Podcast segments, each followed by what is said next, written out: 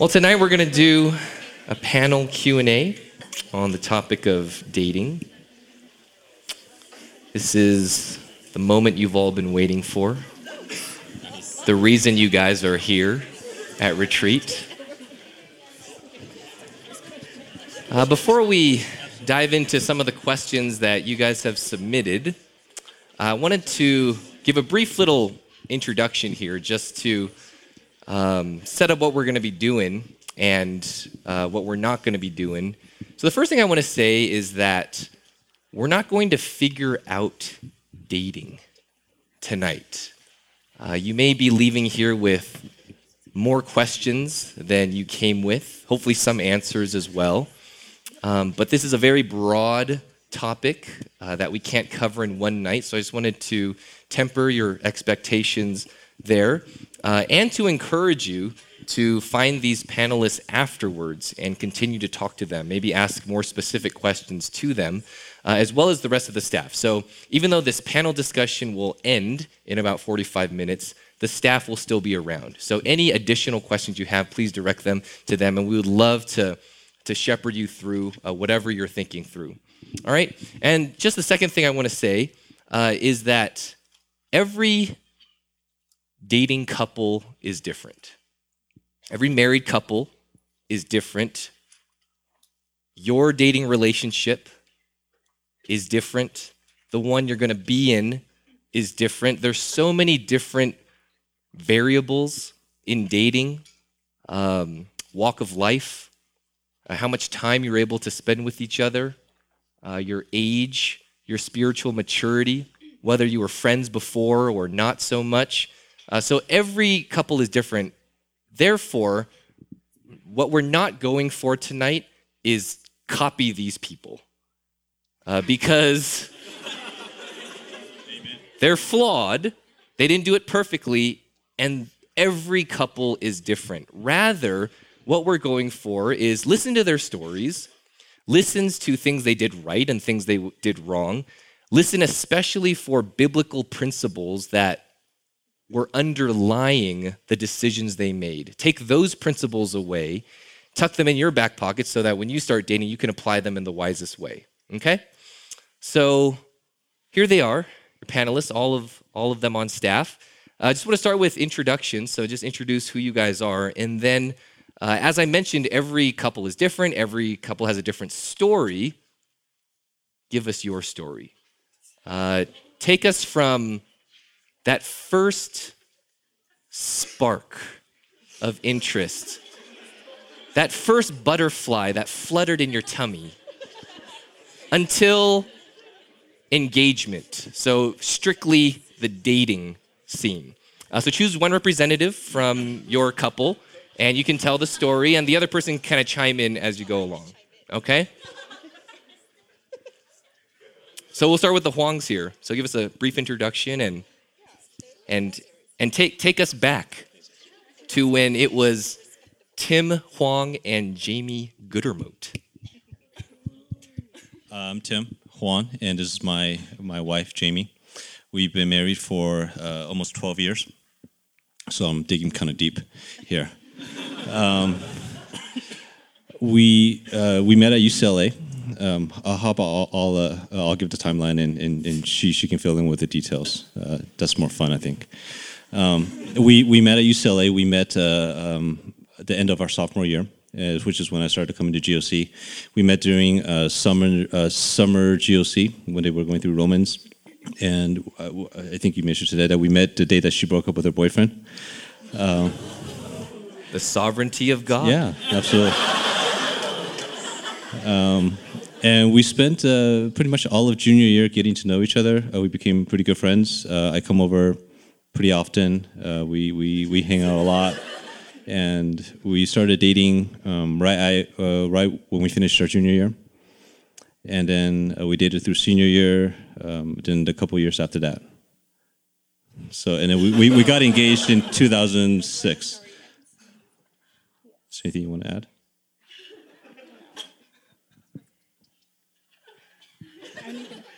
When he asked me out, it was pretty much a shock to me because I think at that point, um, well, I guess if I backtrack, I kind of always had crushes on boys. I was one of those also. Um, so, yeah. Anyway, so I worked really hard my junior year to um, not be distracted by that. Um, worked with my small group leader and just had a lot of accountability in that area. So I was friends with Tim, and I wasn't making assumptions. That was so good because I really got to know him without it being weird or distracting. Um, so when he did ask me out, it was kind of a shock. Um, but he asked me some really specific questions like, can I take you out on dates? Um, can I buy you dinner? Can I buy you flowers and get to know you better? Um, so that was helpful because I knew what I was answering was a really specific question. I freaked out. My small group leader, I was like, I don't know. I don't know if I want to marry him, blah, blah. She's like, wait, wait, wait. Did he propose? And I was like, no. She was like, what did he ask? Do you want to get to know me better? And I was like, oh, yeah, I do. So that was much simpler. So I was thankful, ultimately, Um, that he asked that really clearly. So, hope that. Yeah, she got back to me, I think, the next day, which I thought was a day too long, but it was fun.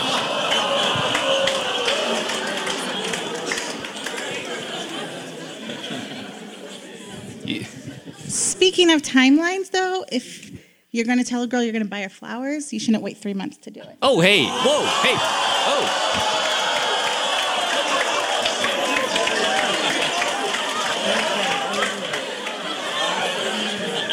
But when I did, I did go all out. Can we get some air in here?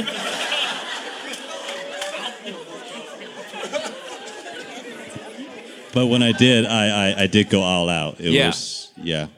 Um, I, I you, you can maybe jog my memory, but I think I gave each of the girls in her small group um, a bouquet of flowers to bring to her small group. So she ended up with, what, five or six? Yeah.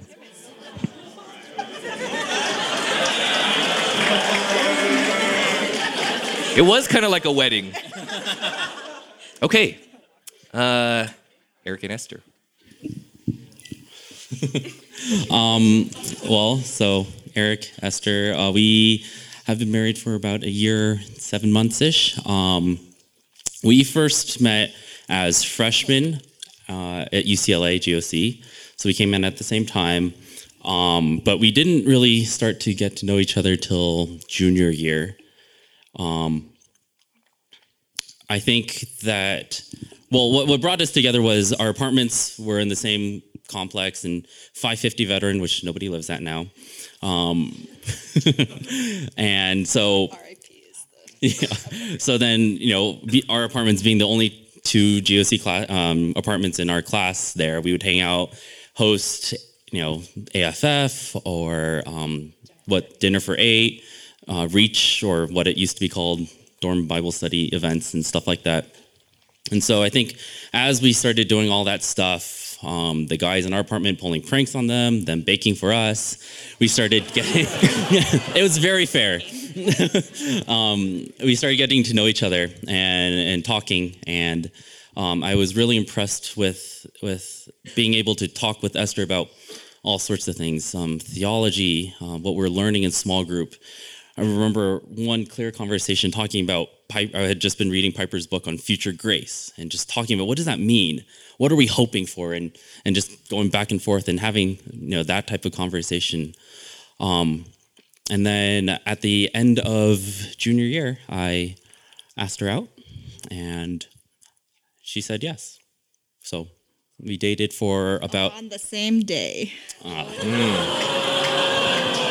But now you have to tell... So, just a quick story about that.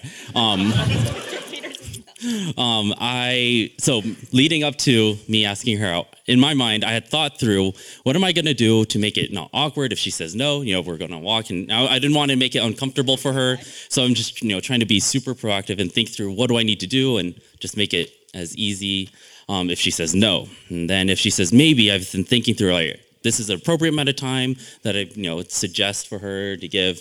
And it's like, all right, good. I'm I'm all ready to go. And so gets, you know, I ask her out and she says yes right away. I'm like, oh, are you, are you sure? Because in my mind, I'm thinking, I re- I hadn't thought about what she what I would do if she said yes. And I'm like, all right, figure something out. What do I do? So, yeah, we dated for um, about five years. So, anything to add? Okay. Well, Esther, we're all glad you said yes. And Eric, we're glad you said yes after that. All right, Quox. Hey, everyone. Uh, my name is Will, and this is my wife, Jenny. And we both went to U C L A. And I wouldn't say that we were friends during undergrad. Um, I think my maturity had something to do with it. If, if there are a couple stories floating around out there about what I used to be like. Uh, but, uh, yeah, but uh, with me and Jenny, I think things started actually right after I graduated, because I think uh, she was trying to move a mattress, and she just happened to ask me to help her to move. So I totally read into it. Because, um, you know, when you're asking for someone to help you move, there's like a certain set of characteristics that you're looking for, right? Uh, they have to be strong. No, check, check mark. You're going to be spending some time with them, so they should maybe be humorous, be able to hold the conversation. Check mark. And, you know, you're going to be looking at them for a while, so they got to be pretty cute. um, so. That wasn't true. So, so like I said, I read into it. Uh, guys, don't do that. Um, and then what happened is I, I'd helped her move, and I got to talk to her a little bit more. And we'd always known of each other, but um, it was the first time that we really got to talk. And after we were done, she's like, "Will, I guess I owe you a meal now." And in my mind, I was like, "Oh, she totally likes me. She asked me to move, and she's gonna buy me dinner. Like, this is the best thing that could ever happen to me." But un- unfortunately, I'm not sure if Eric knows this, but the day right after I helped her move, we were actually flying to Japan together for S T M. So I thought, okay, I gotta push this um, out of my mind. I can't let it be a distraction. But if she asks me after I come back, then I know she really, really likes me. But um, Jenny's actually like, so we went on the trip, we came back, and I see her at church, and I'm trying to play it cool, not trying to seem too eager. And Jenny walks up to me and is like, "Hey, um, I still owe you a meal. When do you want to go out and eat?" So I thought she really, really liked me at that point. But she didn't, and I... Uh, and I thought to myself, you know, I can't be too excited, so I said, "Let me check my schedule. I'll let you know when I'm free." My schedule was completely free, like the whole next period. But I, I don't know. There's this, there's this kind of stigma of being against like too eager. So, you know, I try, try to be cool. And the thing that happened though is, um, I went back to my apartment, and I don't, I don't know how it is now, but cell phone reception is really, really spotty in Westwood. So I decided to text Jenny, and I was like, "Hey, you know, I'm free anytime this week. Let me know when you're free." And then I put my phone down. I do some, like, chores and stuff. I come back fifteen minutes later, and I see that my phone says, "Message failed to send." And the scary thing is, is that even though my phone says failed to send, it doesn't always fail to send. So I didn't want to seem too desperate and just text her two times, like, fifteen minutes apart, like, "Hey, I'm free whenever you want. Let's go out to eat." And um, she actually never got the text. But fortunately for me, Jenny decided to come back to G O C and help out with the Bible study, and we got to know each other more. And I asked her in person, hey, or actually not in person, but I asked her, "Hey, do you want to, through a more reliable means of communication, um, if she wanted to go out and have dinner?" And we went on a couple dates before we made it official. And we dated for about a year and a half before we got engaged, I think, or two years. Yeah, a year and a half before we got engaged, and then we're that was two years until we got married. Yeah. Anything you want to add? Okay, thank you guys. Like I said, uh, every couple is different, and they all have a different story of, of God's grace in their lives. Um, so let's start with some of the questions that I've gathered from from the students, and this is by far the most common one. So we got to put this on the table and hear your thoughts on this one. And it is something along the lines of, how do I know I'm ready to date? You guys all thought through that. You heard that floating around at G O C during your time, and in some way you made the decision to date. So your thoughts on the question, how do I know I'm ready to date? How do I know I'm mature enough to date?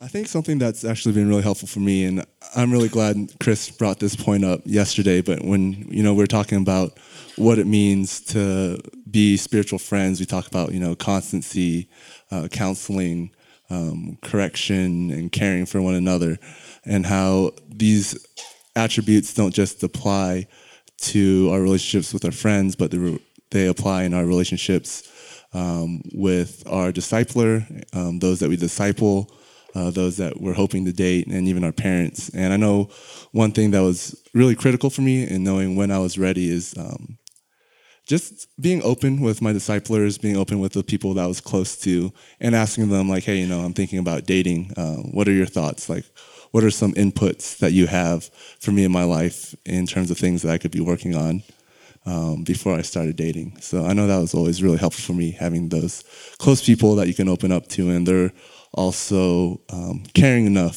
to provide counsel and correction when needed.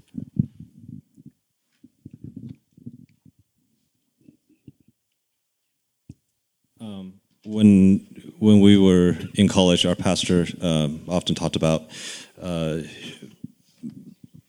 uh, the character principle, which is really kind of focusing on uh, how you're maturing as a believer. Um, and and and he he he was pretty vague about it, but it was basically, if you're a believer and you're a growing Christian and you like a girl, then then ask her out. But I, I would say uh, uh, perhaps a little bit more specifically uh, in a couple areas is. Uh, one is uh, contentment. Um, if you're discontent as a single, you're probably going to be discontent in the relationship. Uh, the other one is uh, self-control and purity. I think this probably is more pertinent to guys. Uh, if you're struggling in that area, that's it's going to be messy when you bring another person into the, that relationship. So I think those are two areas I think uh, will be huge red flags uh, in your in your life. I don't know if it's too obvious to state, but you should be ready to get married, because a dating relationship that is progressing and growing is leading towards marriage. And if you don't think you're wanting to commit to marriage in the relative near future, then you have no business asking a girl out or committing to a dating relationship. Yeah, I appreciate what um, what they were saying, because I think for me, when I was thinking through it, I needed to define, what does a godly man look like? Because that was my target. That's what I wanted to be.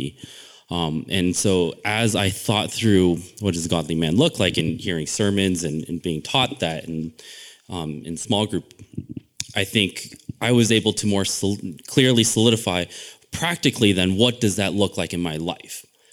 And what do I need to be seeing in my life that would then indicate I'm heading towards this? So for me specifically, things that I wanted to see in my life were, am I reading the Bible consistently? And one goal I had set for myself, have I read through all of Scripture and done that? Because um, I think if I don't know God's word, I'm not a godly man. Um, I need to know what God's word says. Uh, what Tim said about purity, that was one of the things I had in my in my mind of thinking through. And, and I think these were more just for me to kind of have check marks in my head of, all right, am I headed towards the right direction? It's not that once I fulfilled these, great, now I can do whatever I want. It's this is the direction I want to be headed.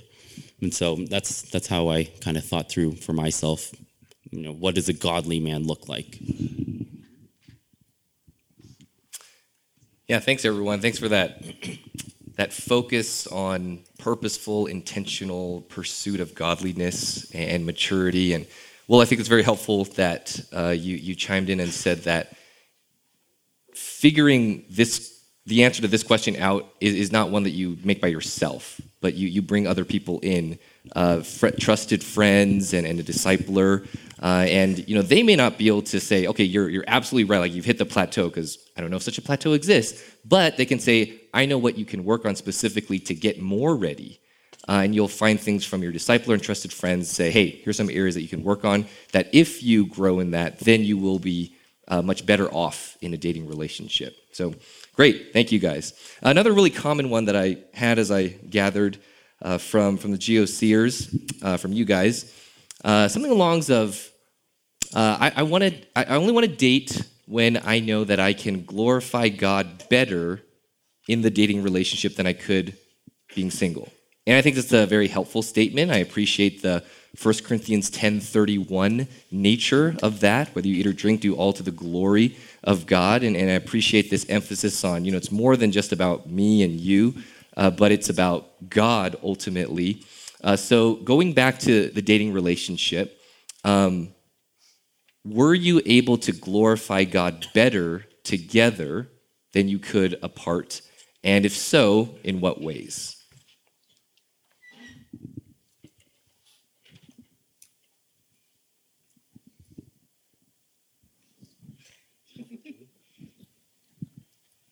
I guess I have a hard time with this question um, because when you're saying one is better, then you're comparing two different roles that God is sovereign over, and God is sovereign over single people, and God is sovereign over married people. Let's be clear, dating is in the single category until you're married. You're technically single, right? Um, and so to say that a dating relationship or that we could serve God or glorify God better, Um, in one way, I think negates God's ability or doesn't recognize his ability to work through all of our functions, all of our circumstances. So I think it's just a really dangerous question to be asking. I don't think, I'm saying, hmm, sorry.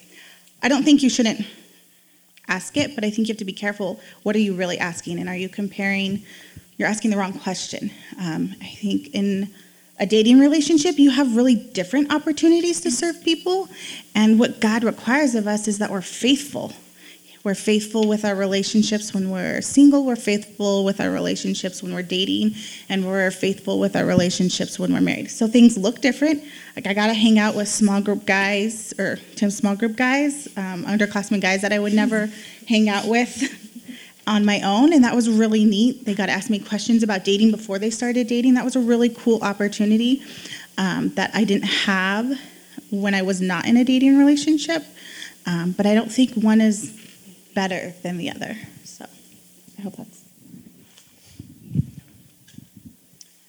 I'm kind of going to answer the question, but not really, just based on what, because I agree with what Jamie said in terms of, you know, like thinking through this question, it is very hard to answer it because there is that comparison. Um, and, you know, some people in this room, they may be called to singleness, and it doesn't mean that they are less faithful or, you know, glorify God less because of their singleness.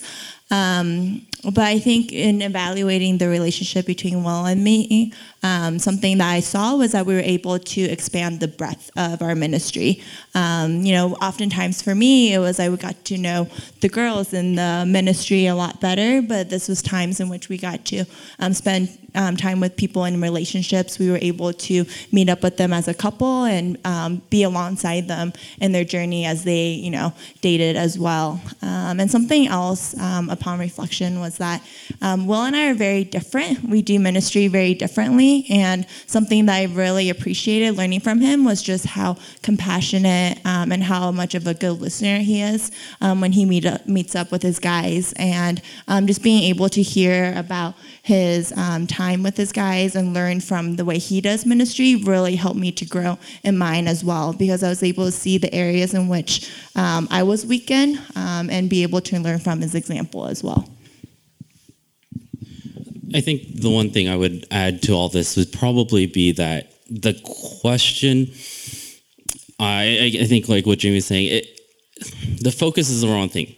You have a responsibility to glorify God. That's your call. God calls you to do that regardless of what you're doing, regardless what kind of, you know, relationship you're in. And so if you are dating, then you ought to be glorifying God together.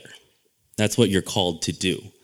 Um, and so, you know, to say that you're able to glorify God better, I think either way, you're supposed to be doing that. And so you figure out, what do you need to do? What sins do you need to put off? What um, fruits of the Spirit you need to put on to continue sanctifying each other? And I think as, you know, we try to think through that, your focus is always on how can I continue to glorify the Lord with every aspect of my life, everything that I'm doing.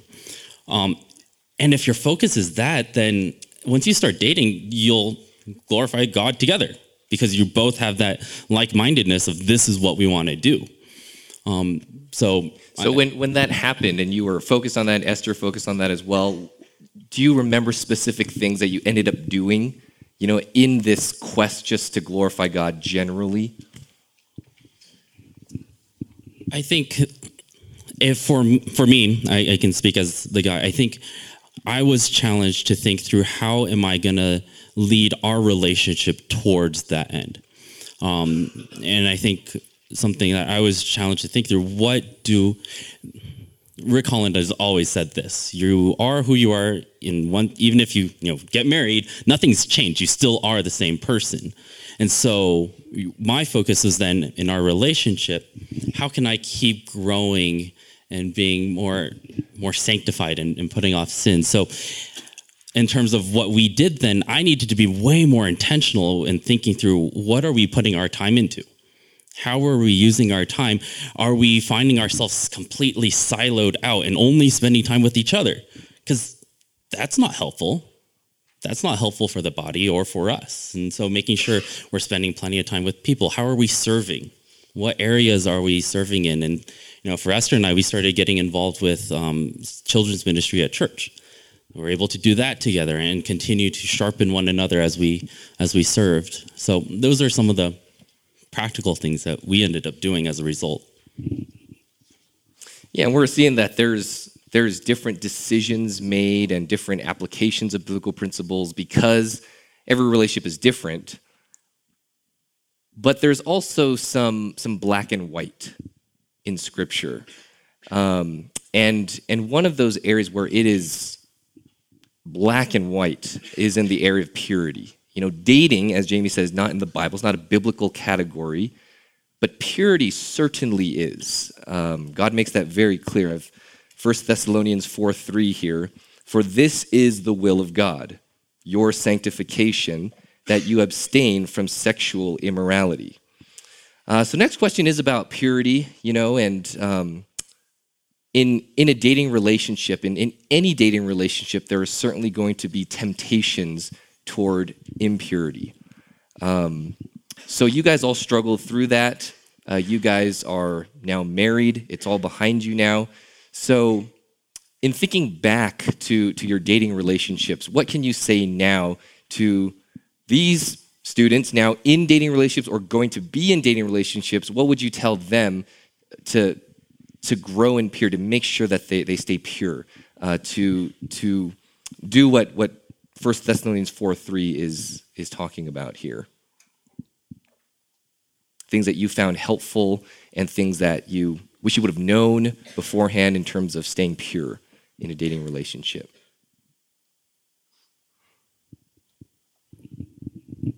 I can give the easy answer. Um, definitely, you definitely need to meet up with an older couple who is married, um, and be honest and open with them about whatever might be going on. Um, and I mean, not just for purity, but for accountability and seeking counsel. Um, just, you know, they've gone through dating, engagement, are married now, and clearly have more experience than you. And I don't know, I feel like we meet up with a lot of couples.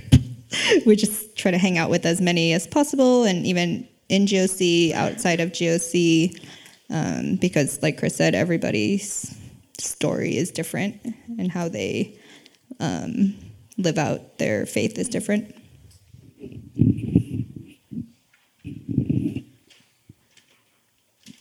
Um, I think for me, one of the biggest things is um, when you're tempted by sin, when you're tempted, um, sin really tries to win you over through deceit.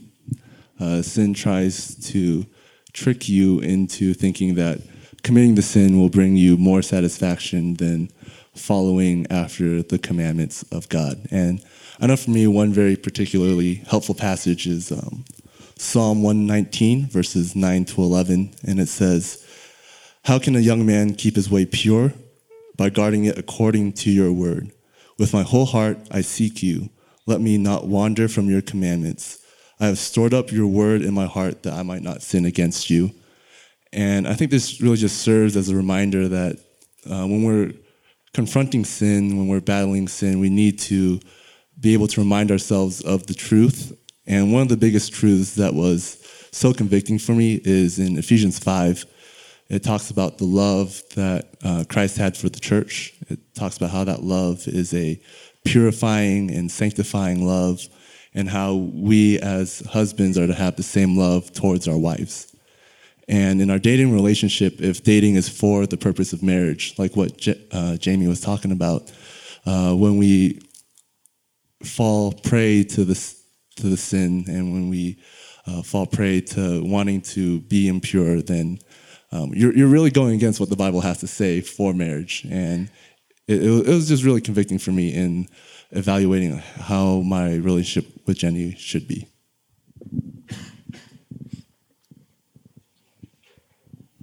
Um, no, I, I, I really, I think we really resonate with what Will said, is that it's really helpful to have accountability outside of yourselves, but it's also immensely uh, important to have accountability uh, with God's word, because the Lord sees everything. Um, the Lord is there, um, and I think we we we lived three doors down from each other our senior year in five fifty, and it was it was great.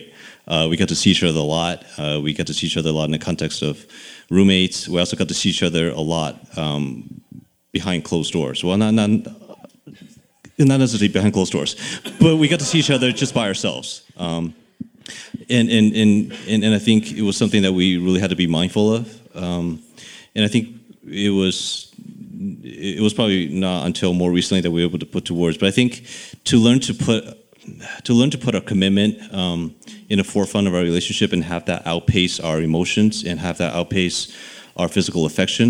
Um, so as there are, are milestones in our relationship where we're more and more committed and and, and care for each other and sacrifice for each other, Um, then, then that raises our level of affection. Um, but, but we, I think we were trying to be careful not to let our affections and our, our and our feelings lead the relationship.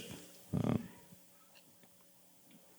Yeah, I think we purposed really early on, um, before God individually and, and with each other, we communicated about what we were and were not going to do, and so that was clear. It was communicated, um, and and we planned. You know, yes, we lived super close, but we planned. Oh, okay, nobody's going to be home. We're going to leave the door open, because when we lived in five fifty, there was like fourteen apartments of G O Cers there, so there's always people dropping by. Um, so there was high accountability, and with the door open, we were never, you know, alone. In my room together was always out in the. the living area. So there was a lot of planning. Um, we knew um, it just wasn't wise and to be alone together like late at night. So again, there's just a lot of planning that went into how we spent our time together.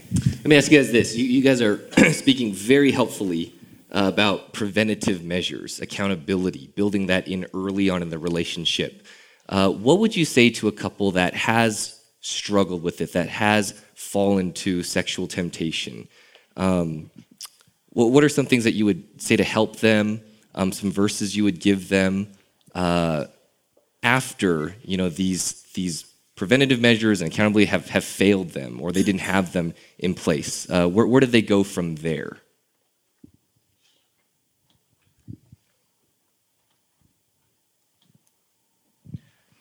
Um. I think if there's sin in the area, I think it would. I think we would deal with that sin in a biblical way, uh, which would be confession, um, and there would be uh, seeking of forgiveness.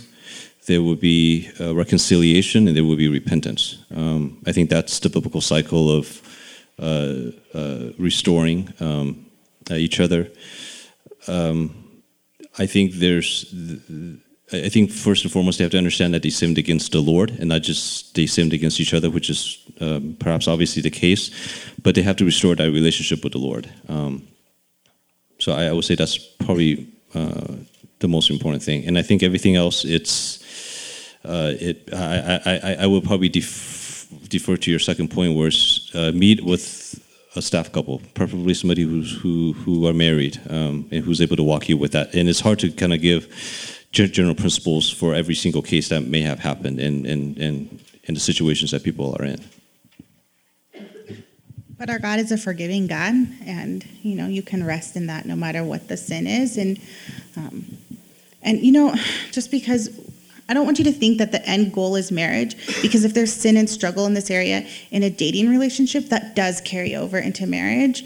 And there are marriages that are really hurt by this, um, because if you're not satisfied and content in um, a dating relationship, you're not going to be satisfied with your spouse, and you'll seek for that satisfaction outside of um, your spouse, and that leads to just a lot more sin. So it's it's not something like, okay, we get to marriage and we're done, we have to stop fighting.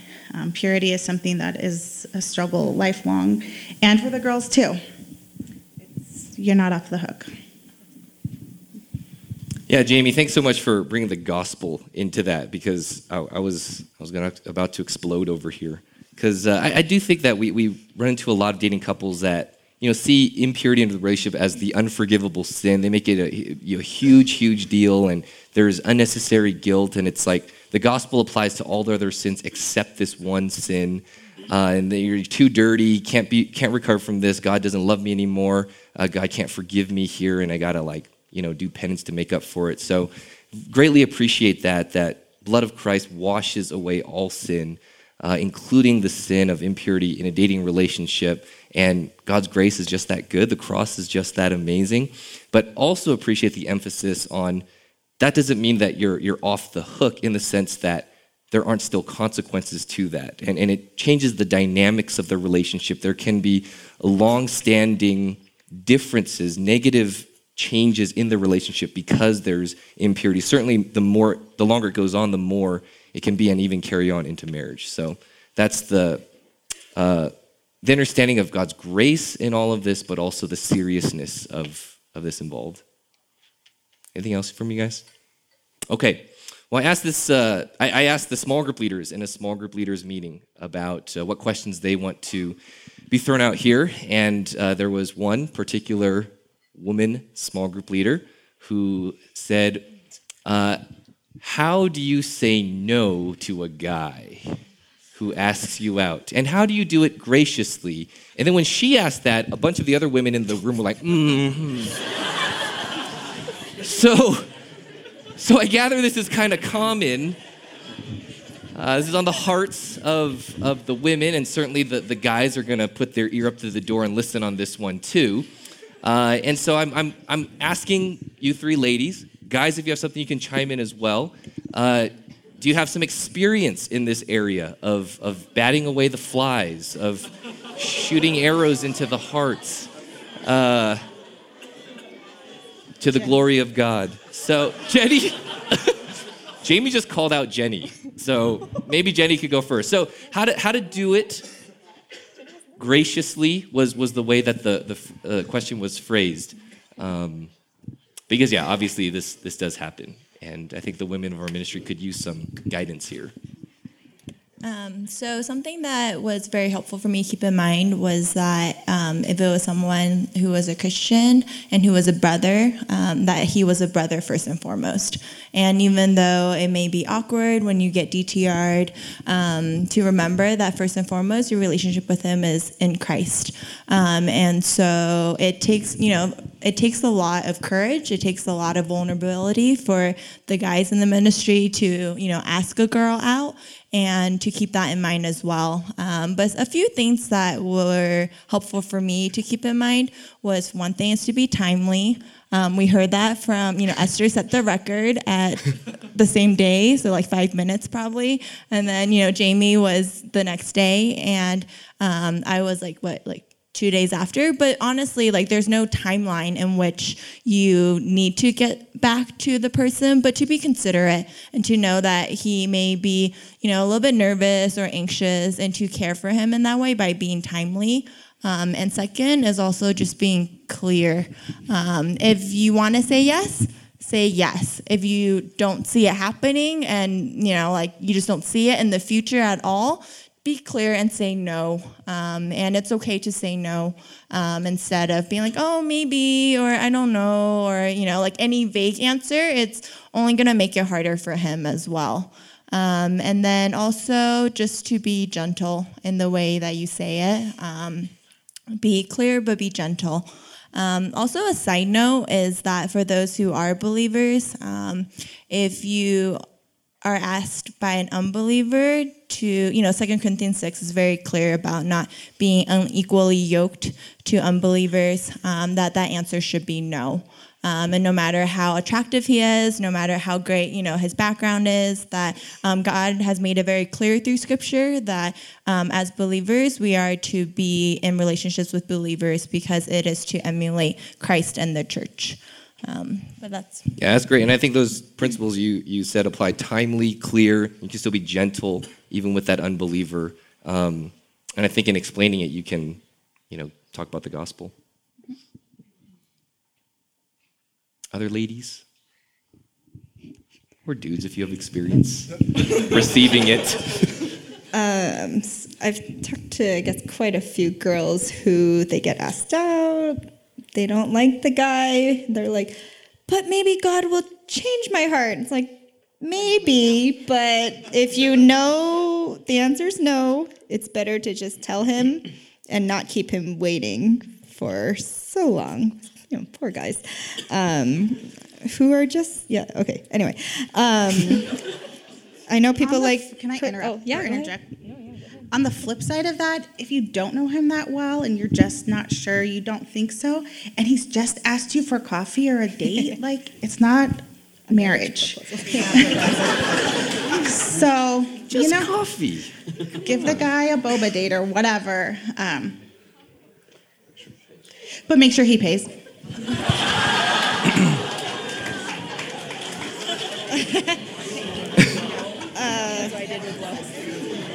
When you asked him to, oh, for the time period. Yeah, so I think kind of combining those two, like, yeah, if you know it's it's it's not going to happen, you want to be clear, but make sure you have enough information mm-hmm. to say no. And sometimes just hanging out with him a little bit more can give you more information to, to make that call.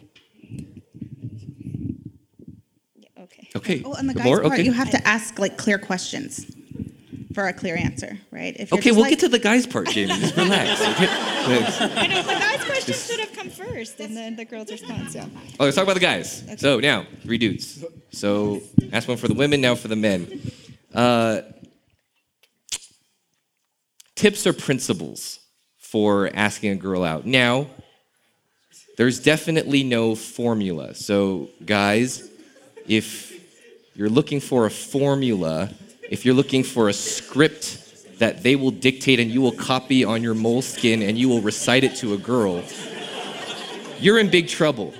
And uh, we, we, we need to talk to you at a very foundational level first. So there's no formula, there's no one way to do it, but, you know, in your experience and in your discipleship of other guys, what can you say in this, this all-important phase in a in a young man's life of asking a girl out, uh, even if it's uh, what not to do. So what to do, what not to do, general principles. What do you got for the guys? Help these brothers out. They're like, I don't care, I'm married. I don't got to worry about that anymore. I think we should hear from Eric because he got the one-day response or the same-day response. Dude. So I think Eric, you know, has the secret up his sleeve. Eric, what'd you do, man? Um, I, I I mean, again, as I was thinking through what we were gonna do, um, I wanted to make sure that it wasn't gonna be uncomfortable for her, that she wasn't like, you know, stuck with me in a car as I asked her, and then we're stuck for another hour just driving together.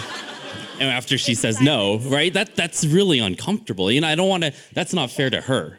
No, that's not loving or serving her. Uh, so I, I was trying to be thinking through how can I be as considerate as I could, and and you know make sure that she has kind of an out if if it's if it's no, and that's fine. You know that's that's not a problem. Um, in terms of you know what I what I said, I I think like what Tim and Jamie were saying, it's just kind of clear. I told her the things that I really appreciated about her. I, I told her that I admired how much she loved and served her small group girls and the different ways that she, I saw her did that. I, I told her the conversations that we've had and how encouraged I've been by those, and just that, you know, I wanted to keep pursuing that and see if the Lord would bring something about and if she'd be willing to date. So it was kind of just that. I think something that's kind of important to keep in mind is, it's come up several times from the girl's perspective, but uh, dating is very different from marriage. Uh, when you ask a girl out, you're not really asking her to marry you, but you're just kind of, like, I know for me and Jenny, something that, or what our relationship looked like is, I just kind of asked her out to have dinner so that we could get to know each other more. And we actually went on a couple dates before we decided, hey, you know, is this something that you want to be committed to? And I think that helps alleviate a lot of the pressure Uh, for guys, in the sense that um, just because you ask someone out doesn't mean that they're going to be your girlfriend for forever and you're going to marry them.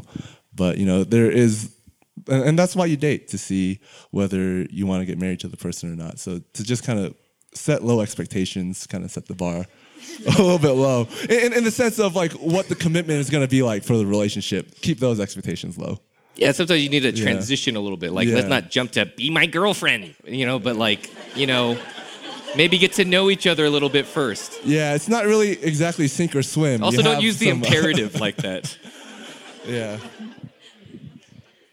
Yeah, and it, it, it's different, right? Because, you know, you may be good friends already, and, you know, you just kind of make need to make a little bit of a leap to to get to that. But you may not know each other as well, and so it's it may be uncomfortable for for the girl to have a conversation. Hey, be my girlfriend. What's your name again? You know, so that's kind of got to read the situation, right?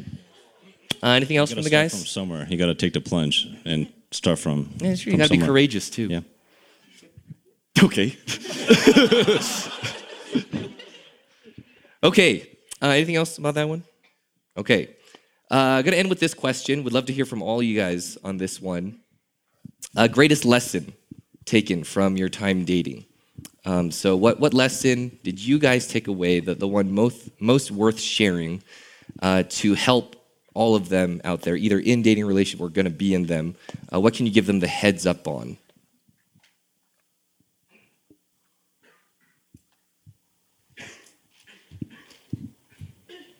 Um, we had a pretty, we had a pretty smooth relationship. Um, I think... I think where the struggle kind of came in were with um, when we decided to to get married, and we wanted to get married. Um, we ran into some obstacles with my parents. Uh, they have very uh, ambitious uh, worldly goals for for both of us uh, that they want us to achieve before we even start uh, thinking about engagement and and, and marriage. Uh, so we had to work through those. I think some of the lessons that we learned from that was uh, to. To start that dialogue early, I, I think we. I think I wish we had started uh, that that conversation early. And and and and and Jamie did a great job of endearing herself to my parents. Uh, they loved her, um, but it was just uh, just what they had in mind for us as we, you know, as we were moving. They they were very worldly. They uh, they uh, they fought us on on what we talked about contentment, how we how we would. Be learning contentment, how we uh, loved each other, and what are some of the uh, the qualities that I appreciate about her, both spiritual and both uh, just very practical. Um, and and I think just it took a long time to get my parents to the point where they saw that the marriage would be a blessing to the both of us, um, more so than worldly success. And and I think that just took a lot longer than we originally thought. Um, and just to put ourselves under other people, um, and to learn to not exercise our rights. We, we, we were in junior high ministry at the time, and a lot of a lot of the older couples who were uh, in, in, our, in our lives, they said, "Well, you guys are out of the home. You guys have a right to get get married. You can do whatever you want." Um, but uh, the elder in junior high ministry and his wife, they they they they encouraged us to quote unquote institute waive our rights and to say, "Yeah." You have your rights, but think about waiving your your rights and, and, and to defer and to care uh, for your parents. Um, and I think that was very, very helpful. And, and, and that was echoed by the Ushijimas as well. And I think something that we could have done better um, was really talking to our parents earlier on, because as we're getting to know each other better, um, if we're not communicating, or we weren't doing a good job in the early days of communicating to our parents what we're learning about this person and how we're getting to appreciate them, what we wanted. We were waiting, or we kind of pushed that to when it was closer to engagement. And so we've had all these months and years of time spent together, and they didn't see that because they weren't living, you know, in the apartment next door. So I would encourage, you know, if you are in a dating relationship, to to be around your parents. Um, if they're not local, to be talking about the other person to your parents, and to create opportunities um, to be near the other people's parents, so that you can foster that relationship that doesn't go away, right? That's only a kind of a, a new lifelong relationship if you end up getting married. So.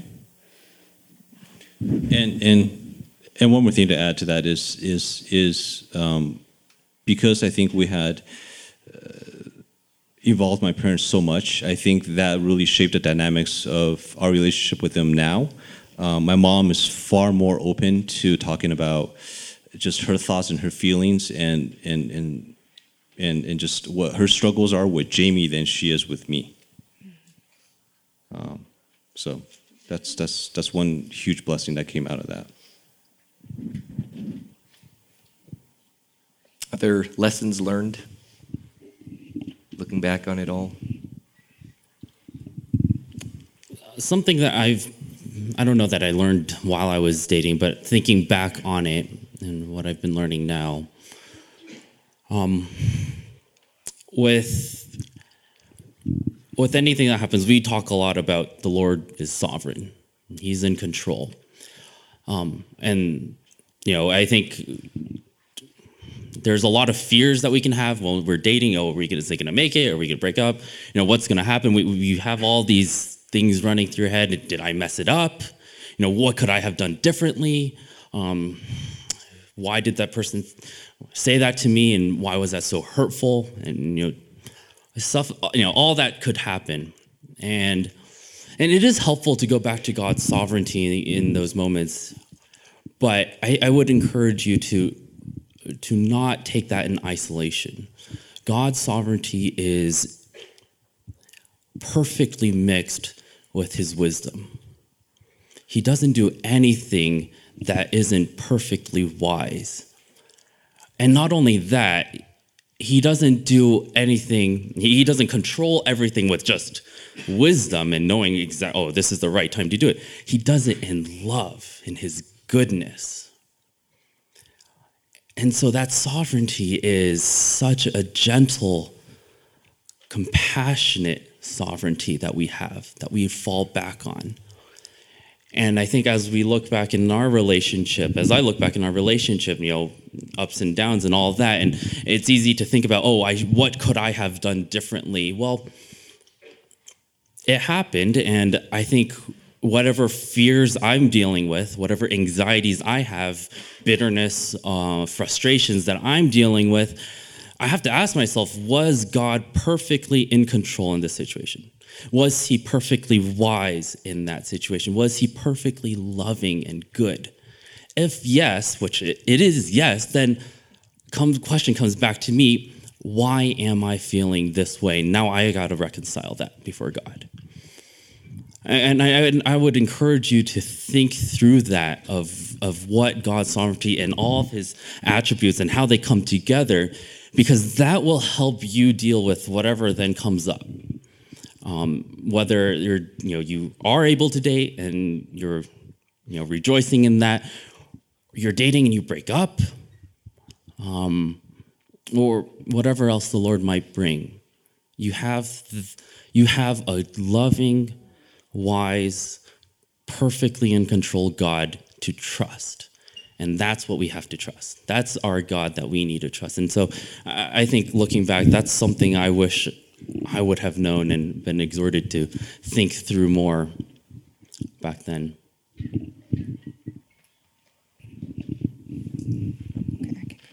Um, I think, I guess looking back, one of my tendencies was, and sometimes still is, um, is to idolize the relationship or like the person that you're um, dating, because you're spending so much time with them, you're talking to them so much. I think naturally it's like, oh, you know, I talked to Eric today, like, I don't need to read my Bible, I don't need to pray. Um, but then having to remind myself that the best way that I can be loving him and caring for him is to grow in my own walk, which obviously requires me to read I was going to sing the song, read my Bible, pray every day. Um, and I think that even now it's a struggle. Um, yeah, you know the song. um, but I think it's a work in progress to keep pursuing Christ first and then letting love for God um, overflow into love for others. So I think for me, and this is a lesson that I think I learned in dating and that I'm constantly learning in marriage too, is that um, when when you're dating and, and when you get married, it's not like you're marrying the perfect person, as much as I love Jenny. And as much as I love myself, I'm not the perfect person either. And I, I think a, a, a lot of times when we're dating, we kind of have these struggles with ourselves, like, oh, maybe we're not compatible, that's why we're fighting so much. Or maybe, um, you know, we're just not jiving, we're not getting along.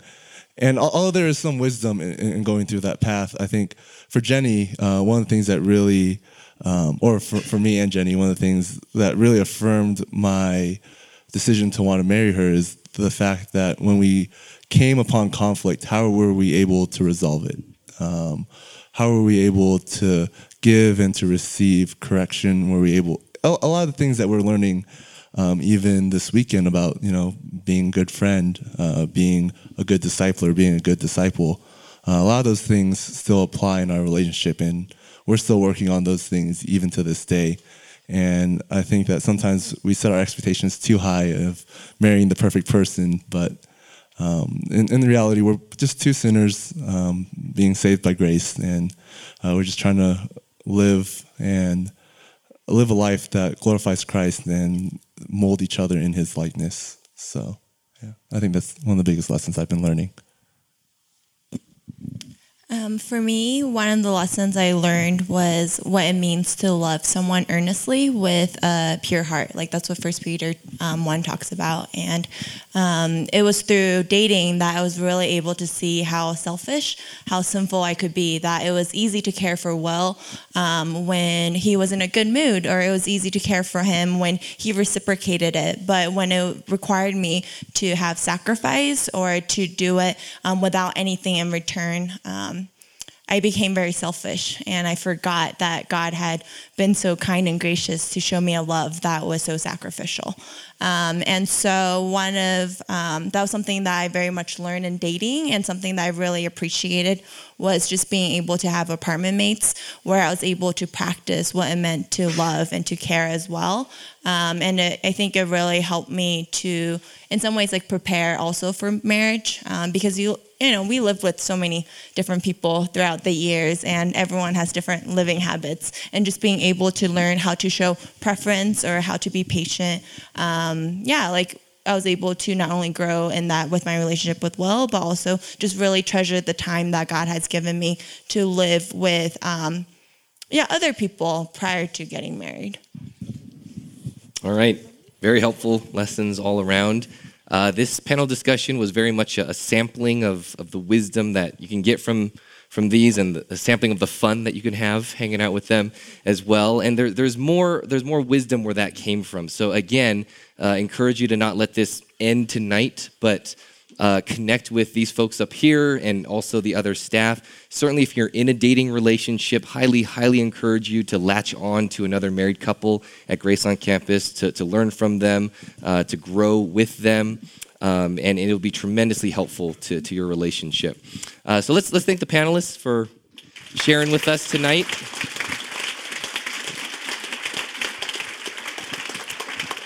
And let me close our time in prayer. Uh, Father, I'm so thankful for uh, these couples and uh, all the married couples that you've given us at Grace on Campus uh, to shepherd us, to be examples for us. And uh, Lord, I pray that you would help us in this area of dating, help us to think biblically about it, uh, give us wisdom, uh, bring us to just the right passages in your word that inform us on how to think about this and how to implement it. Uh, I pray, Lord, that uh, we would have your glory on our minds, uh, that we would date for you and to magnify you. Uh, we pray this in Christ's name. Amen.